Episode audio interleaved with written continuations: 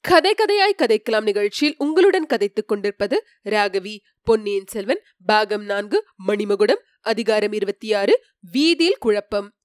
குந்தவை கண்ணீர் விடுவதை பார்த்துவிட்டு வானத்தையும் விம்மத் தொடங்கினாள். உலகத்தில் எத்தனையோ இன்பத் துன்பங்களை பார்த்தவரான அனிருத்த பிரமராயரன் இரும்பு நெஞ்சமும் இழகியது தாயே சக்கரவர்த்தி இப்போது படும் கஷ்டங்களுக்கெல்லாம் காரணமானவன் இந்த பாவிதான். என்ன பிராயச்சித்தம் செய்து அந்த பாவத்தை தீர்த்து கொள்ளப் போகிறோனோ தெரியவில்லை. என்றார்.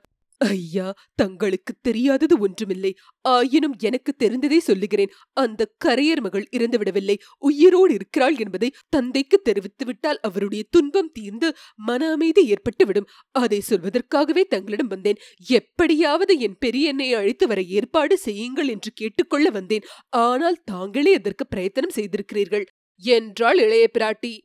ஆமம்மா. நானும் அத்தகைய முடிவுக்குத்தான் வந்திருக்கிறேன். மந்தாகினி தேவி உயிரோடு இருக்கும் விவரத்தை சக்கரவர்த்தியிடம் தெரிவித்துவிட தீர்மானித்து விட்டேன். ஆனால் வெறுமனே சொன்னால் அவர் நம்ப மாட்டார். முன்னே நான் கூறியது போய் இப்போது சொல்வதுதான் உண்மை என்று எவ்விதம் அவரை நம்ப செய்வது? அதற்காகவே அந்த தேவியை இங்கே அழைத்து வர செய்த பிறகு சொல்ல எண்ணினேன். நேரிலே பார்த்தால் நம்பியே தீர வேண்டுமல்லவா?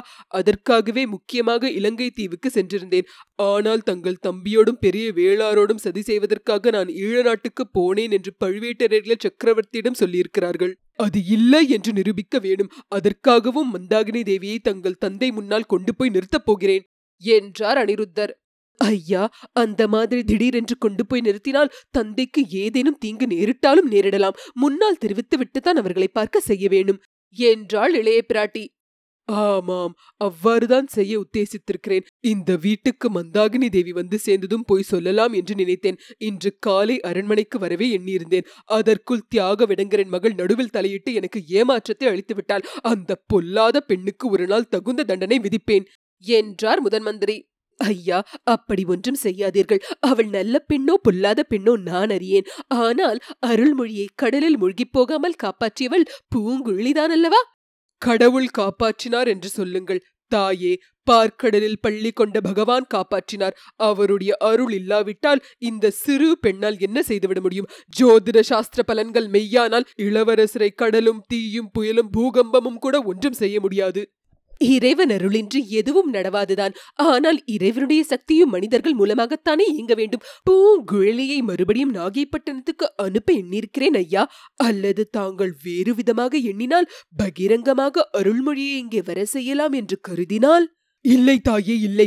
சிம்மாசனம் யாருக்கு என்பது நிச்சயமாகும் வரைக்கும் அருள்மொழிவர்மனை பற்றி மக்கள் அறிந்து கொள்ளாமல் இருப்பதே நல்லது. தங்கள் தந்தையை இன்று முடிவாக கேட்டுவிட எண்ணியிருக்கிறேன். மதுராந்தகனுக்கு பட்டம் கட்டுவதாயிருந்தால் தங்கள் தம்பியை மறுபடியும் ஈழ நாட்டுக்கு திருப்பி அனுப்பிவிடுவது நல்லது. அருள்மொழிவர்மர் இங்கு இருக்கும்போது மதுராந்தகருக்கு மகுடம் சூட்ட சோழ நாட்டு மக்கள் ஒரு நாளும் உடன்பட மாட்டார்கள். சோழ நாடு பெரும் ரணகலமாகும். சோழ நாட்டு நதிகளில் எல்லாம் ரத்த வெள்ளம் பெருகி ஓடும். ஐயா அப்படியானால் பூங்குழலியும் சேர்ந்த நமுதனையும் மறுபடியும் நாகைப்பட்டினத்துக்கு அனுப்புவதே நல்லதல்லவா? அதுதான் நல்லது. சக்கரவர்த்தி விரும்பினால் ஒருமுறை அருள்மொழிவர்மர் ரகசியமாக தஞ்சைக்கு வந்துவிட்டு திரும்பி போகலாம். ஆமாம் மந்தாகினி தேவியும் அருள்மொழியும் உயிரோடு இருக்கிறார்கள் என்பதை ஒருமுறை கண்ணால் பார்த்து தெரிந்து கொண்டால்தான் சக்கரவர்த்தியின் உள்ளம் அமைதி அடையும். பெரிய இளவரசரை பற்றி தங்கள் தந்தைக்கு எவ்வித கவலையும் இல்லையல்லவா? இல்லவே இல்லை. ஆதித்த கரிகாலனுக்கு அபாயம் விளைவிக்க கூடியவர்கள் இந்த உலகத்திலேயே இல்லை என்று சக்கரவர்த்தி நம்பியிருக்கிறார். தாங்கள் என்ன நினைக்கிறீர்கள் ஐயா? எனக்கு என்னமோ அவ்வளவு நம்பிக்கை இல்லை. போர்க்களத்தில் பெரிய இளவரசர் அசகாய சூரர்தான் ஆனால் மற்ற இடங்களில் அவரை ஏமாற்றுவதும் வஞ்சிப்பதும் கஷ்டமல்ல. பழுவேட்டரையர்கள் அவரை விரோதிக்கிறார்கள். பழுவூர் இளையராணி அவருக்கு எதிராக ஏதோ பயங்கரமான ரகசிய சூழ்ச்சி செய்து வருகிறாள். இந்த இரண்டு செய்திகளையும் கரிகாலனுக்கு என் சீடன் மூலம் சொல்லி அனுப்பினேன். ஆயினும் பலனில்லை. தஞ்சாவூருக்கு எவ்வளவு சொல்லியும் வரமறுத்தவர் கடம்பூர் சம்புவரையர் மாளிகைக்கு போயிருக்கிறார். ஐயா பழுவூர் இளையராணி எங்கள் சகோதரியா இருக்கக்கூடும் என்று நான் என் தமையனுக்கு செய்தி அனுப்பியிருக்கிறேன். அருகிலிருந்து காப்பாற்றும்படியும் வானர் குலத்து வீரருக்கு சொல்லி அனுப்பியிருக்கிறேன். ஆஹா வல்லவரையர் மட்டும் இப்போது இங்கே இருந்திருந்தால் நாகைப்பட்டணத்துக்கு அனுப்பியிருக்கலாம். அந்த பிள்ளை ஏதாவது சங்கடத்தில் அகப்பட்டு கொள்ளாமல் இருப்பதற்காக நானும் என் சீடனை அனுப்பியிருக்கிறேன். இப்போது கூட தாங்கள் பூங்குழலி அனுப்பினால் பின்னோடு திருமலையும் அனுப்ப உத்தேசித்திருக்கிறேன். போனவர்கள் இன்னும் வந்து சேரவில்லையே. என் பெரியண்ணை வந்துவிட்டால் என் நெஞ்சிலிருந்து முக்கால்வாசி பாரம் இறங்கிவிடும். ஐயா அவர் வந்தவுடனேயே தாங்கள் என் தந்தையை சந்தித்து சொல்லிவிடுவீர்கள் அல்லவா நான் என் அன்னையிடம் ஆதியிலிருந்து எல்லா கதையையும் சொல்லியாக வேண்டும். ஆஹா மலையமான் மகளுக்குத்தான் எத்தனை மனத்துன்பங்கள். அதோடு திருக்கோவலூர் கிழவனுக்கு இதெல்லாம் தெரியும் போது அவன் என்ன செய்ய போகிறானோ தன் பேரப்பிள்ளைகளுக்கு பட்டமில்லை என்று தெரிந்தால் இந்த நாட்டையே அழித்து விடுவேன் என்று ஒருவேளை மலையமான் கிளம்பக்கூடும். என் பாட்டனாரை சரிக்கட்டும் வேலையை என்னிடம் விட்டுவிடுங்கள். இந்த பெண் வானத்தி இருக்கிறாளே இவளுடைய பெரிய தகப்பனாரை பற்றித்தான் எனக்கு கவலையா இருக்கிறது கொடும்பாளூர் பெண் சோழ சிங்காசனத்தில் ஒரு நாள் வீற்றிருக்க போகிறாள் என்று அவர் ஆசை கொண்டிருக்கிறாராம். இந்த பெண்ணின் மனதிலே கூட அந்த ஆசை இருக்கிறது. வானதி இப்போது குறுக்கிட்டு ஆத்திரம் நிறைந்த குரலில் ஹக்கா என்றாள். அந்த சமயத்தில் வானதி மேலே பேசுவதற்குள் பூங்குழலி உள்ளே பிரவேசித்தாள். அவள் தனியாக வந்தது கண்டு மூன்று பேரும் சிறிது துணுக்குற்றார்கள். கரேர்மகளே உன் அத்தை எங்கே? திருமலை எங்கே? என்று முதன் மந்திரி பரபரப்புடன் கேட்டார். ஐயா என் கர்வம் பங்கமுற்றது. நான் சொல்லி போனபடி அத்தை இங்கு கொண்டு வந்து சேர்க்க முடியவில்லை. நீங்கள் போவதற்குள்ளே காணோமா? அல்லது வருவதற்கு மறுத்துவிட்டாளா? அப்படியானால்? இல்லை ஐயா கோட்டைக்குள்ளே அழைத்து கொண்டு வந்துவிட்டோம். அதற்கு பிறகுதான் ஜனக்கூட்டத்திலே அகப்பட்டு அத்தை காணாமற் போய்விட்டார். என்றாள் பூங்குழலி. பின்னர் அச்சம்பவம் பற்றிய பின்வரும் விவரங்களை கூறினாள். மந்தாகினி தேவி நல்ல வேளையாக சேந்த நமதன் வீட்டிலேயேதான் இருந்தாள். அவள் அங்கேயே இருக்கும்படியான காரணங்கள் நேர்ந்தன. நேற்றிரவு அடித்த புயலில் அமுதனுடைய வீடு சின்னா பின்னம் அடைந்திருந்தது. தோட்டத்தில் இருந்த மரம் ஒன்று வீட்டுக்கூரை மேலேயே விழுந்திருந்தது. சேந்த நமுதனும் முதல் நாள் இரவு மழையில் நனைந்த காரணத்தினால் கடும் சுரம் வந்து படுத்து பிதற்றிக் கொண்டிருந்தான். இரண்டு சகோதரிகளும் விழுந்த மரங்களை அகற்றி வீட்டை சரிப்படுத்தும் முயற்சியில் ஈடுபட்டிருந்தார்கள். பூங்குழலியை கண்டதும் மந்தாகினி மகிழ்ச்சி அடைந்தாள். திருமலையைக் கண்டு கொஞ்சம் தயங்கினாள். அவன் நம்மை சேர்ந்தவன் என்று பூங்குழலி கூறிய பிறகு தைரியம் அடைந்தாள் வழியில் பூங்குழலியும் திருமலையும் ஊமை ராணியிடம் என்ன சொல்லுவது? எவ்வாறு சொன்னால் அவள் தயங்காமல் தங்களுடன் வருவாள் என்று பேசி முடிவு செய்திருந்தார்கள். அதன்படியே பூங்குழலி அவள் அத்தையிடம் கூறினாள். சக்கரவர்த்தி நோய்பட்டு படுத்து படுக்கையா இருப்பதாகவும் எந்த நேரத்திலும் இந்த மண்ணுலகை விட்டு போய்விடலாம் என்றும் அவருடைய மூச்சு பிரிவதற்கு முன்னால் ஊமை ராணியை ஒரு தடவை பார்க்க ஆசைப்படுகிறார் என்றும் ஊமை ராணியை அவர் இத்தனை காலமும் மறக்கவில்லை என்றும் அவரை பார்த்தால் ஒருவேளை அவர் புதிய பலம் பெற்று இன்னும் சில காலம் உயிர் வாழக்கூடும் என்றும் சமிங்கை பாஷையில் தெரியப்படுத்தினாள்.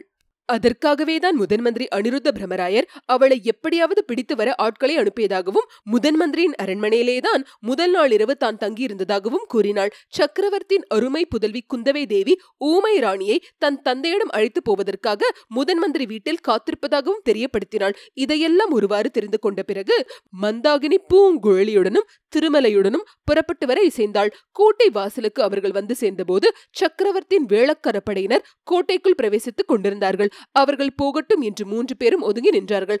வேளக்கார படையை மந்தாகினி கண்கொட்டாத ஆர்வத்துடன் பார்த்து கொண்டிருந்தாள். வேளக்கார படையை தொடர்ந்து ஒரு பெரும் கூட்டம் கோட்டைக்குள்ளே பிரவேசித்தது. அவர்களை தடுத்து நிறுத்தவும் கோட்டை கதவுகளை சாத்தவும் காவலர்கள் செய்த முயற்சி பலிக்கவில்லை. இந்த கூட்டத்தோடு நாம் போக வேண்டாம். முதன் மந்திரி அரண்மனைக்கு போக பிரத்யேகமான சுரங்க வழி இருக்கிறது. அதன் வழியாக போகலாம் என்றான் திருமலை. இதை பற்றி பூங்கொழி அவளுடைய அத்தைக்கு சொல்ல பிரயத்தனப்பட்டாள். ஓமை ராணி அதை கவனியாமல் கோட்டைக்குள் போகும் கூட்டத்தோடு சேர்ந்து போகத் தொடங்கினாள். திருமலையும் பூங்கொழியும் பின்னோடு சென்றார்கள். கோட்டைக்குள் பிரவேசித்த பிறகும் திருமலை வேறு தனி வழியாக போகலாம் என்று சொன்னதை பூங்குழலின் அத்தை பொருட்படுத்தவில்லை. கூட்டத்துடன் கலந்தே சென்றாள். கூட்டத்தை பார்த்து பயப்படும் சுபாவம் உடையவள் இம்மாதிரி செய்வதைக் கண்டு மற்ற இருவருக்கும் வியப்பாயிருந்தது கொஞ்ச தூரம் போன பிறகு கூட்டத்தில் சிலர் மந்தாகினை குறிப்பாக கவனிக்க ஆரம்பித்தார்கள். இந்த அம்மாளை பார்த்தால் பழுவூர் இளையராணியின் ஜாடையாக இல்லையா என்று ஒருவருக்கொருவர் பேசிக்கொள்ள ஆரம்பித்தார்கள். திருமலைக்கும் பூங்கொழிக்கும் இது கவலையை அளித்தது.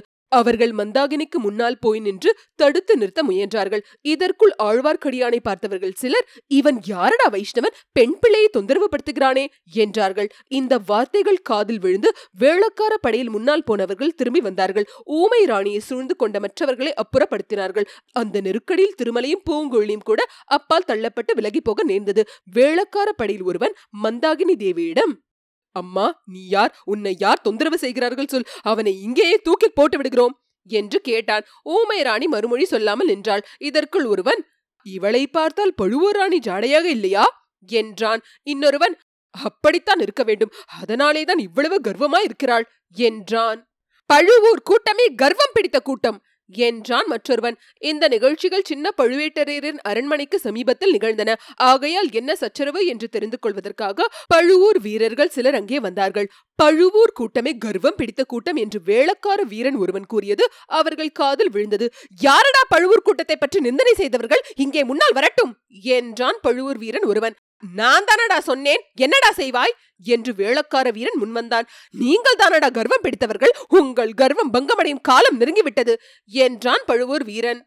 ஆஹா எங்கள் இளவரசரை கடலில் மூழ்கடித்து விட்டதனால் தான் இப்படியெல்லாம் பேசுகிறாயா? உங்களை போன்ற பாதகர்கள் இருப்பதனாலே தான் புயல் அடித்து ஊரெல்லாம் பாழாகிவிட்டது என்றான் கூட்டத்தில் ஒருவன். பழுவூர் வீரன் என்னடா சொன்னாய்? என்று அவனை தாக்கப் போனான். வேளக்கார வீரன் அவனை தடுத்தான். பின்னர் கூட்டத்தில் கைகலப்பும் குழப்பமும் கூச்சலும் எழுந்தன.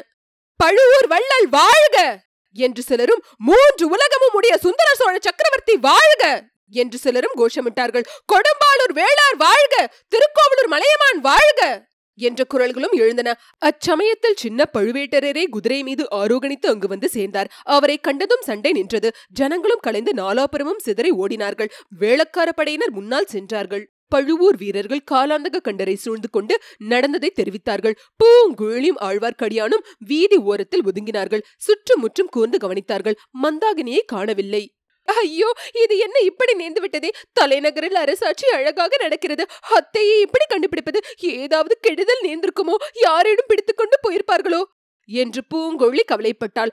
காலாந்தக கண்டரும் பழுவூர் வீரர்களும் போன பிறகு நாலாபுரமும் தேடி பார்த்தார்கள். மந்தாகினியை காணவில்லை. திருமலை நான் இன்னும் சிறிது நேரம் தேடி பார்க்கிறேன். நீ சீக்கிரம் சென்று முதன் மந்திரியிடமும் இளைய பிராட்டியிடம் சொல்லு. நாம் இரண்டு பேர் மட்டும் தேடினால் போதாது. முதன் மந்திரியும் இளைய பிராட்டியும் ஏதேனும் ஏற்பாடு செய்வார்கள் என்றான். பூங்கொழி போவதற்கு தயங்கினாள். மறுபடியும் ஆழ்வார்க்கடியான் நான் சொல்வதை கேள். உன் அத்தைக்கு ஒன்றும் நேர்ந்திருக்க முடியாது. ஜனக்கூட்டத்தில் யாரோ தெரிந்த மனிதன் ஒருவனை உன் அத்தை பார்த்திருக்கிறாள். அவள் ஒரு திக்கையே கவனமாக நோக்கியதிலிருந்து ஊகிக்கிறேன். அதனாலே தான் கூட்டத்தோடு சேர்ந்து வந்தாள். இப்போதும் அவனை தொடர்ந்துதான் போயிருக்கிறாள் என்று தோன்றுகிறது. எப்படியும் கண்டுபிடித்து விடலாம். நீ போய் முதன் மந்திரிடம் சொல்லு என்றான். பூங்குழலி முதன் மந்திரின் அரண்மனைக்கு வந்து சேர்ந்தாள். இதையெல்லாம் கேட்ட குந்தவை பெரிதும் கவலை அடைந்தாள். அனிருத்தர் அவ்வளவு கவலை கொண்டதாக தெரியவில்லை. பார்த்தீர்களா இளவரசி? கலக பிசாசு எப்போது சந்தர்ப்பம் கிட்டும் என்று காத்துக் கொண்டிருப்பதை அறிந்து கொண்டீர்களா? அருள்மொழிவர்மர் உயிரோடு இருக்கிறார் என்று தெரிய வேண்டியதுதான். ராஜ்யம் எங்கும் தீ மூண்டுவிடும் என்றார். தாங்கள் முதன் மந்திரியா இருக்கும் வரையில் அப்படி ஒன்றும் நேராது. இப்போது என் பெரிய அன்னையை பற்றி சொல்லுங்கள். நான் பயந்தது போலவே ஆகிவிடும் போலிருக்கிறதே. அவரை எப்படி கண்டுபிடிப்பது? என்றாள். அந்த கவலை தங்களுக்கு வேண்டாம். கோட்டைக்குள் வந்துவிட்டபடியால் இனி நான் அறியாமல் வெளியில் போக முடியாது. அதற்கு தக்க ஏற்பாடு செய்து விடுகிறேன். தேடவும் ஏற்பாடு செய்கிறேன். இனி சக்கரவர்த்தியை பார்க்காமல் மந்தாகினி தேவி இவ்விடம் விட்டு போகவும் மாட்டாள் என்றார். இத்துடன் அதிகாரம் இருபத்தி ஆறு முற்றிற்று.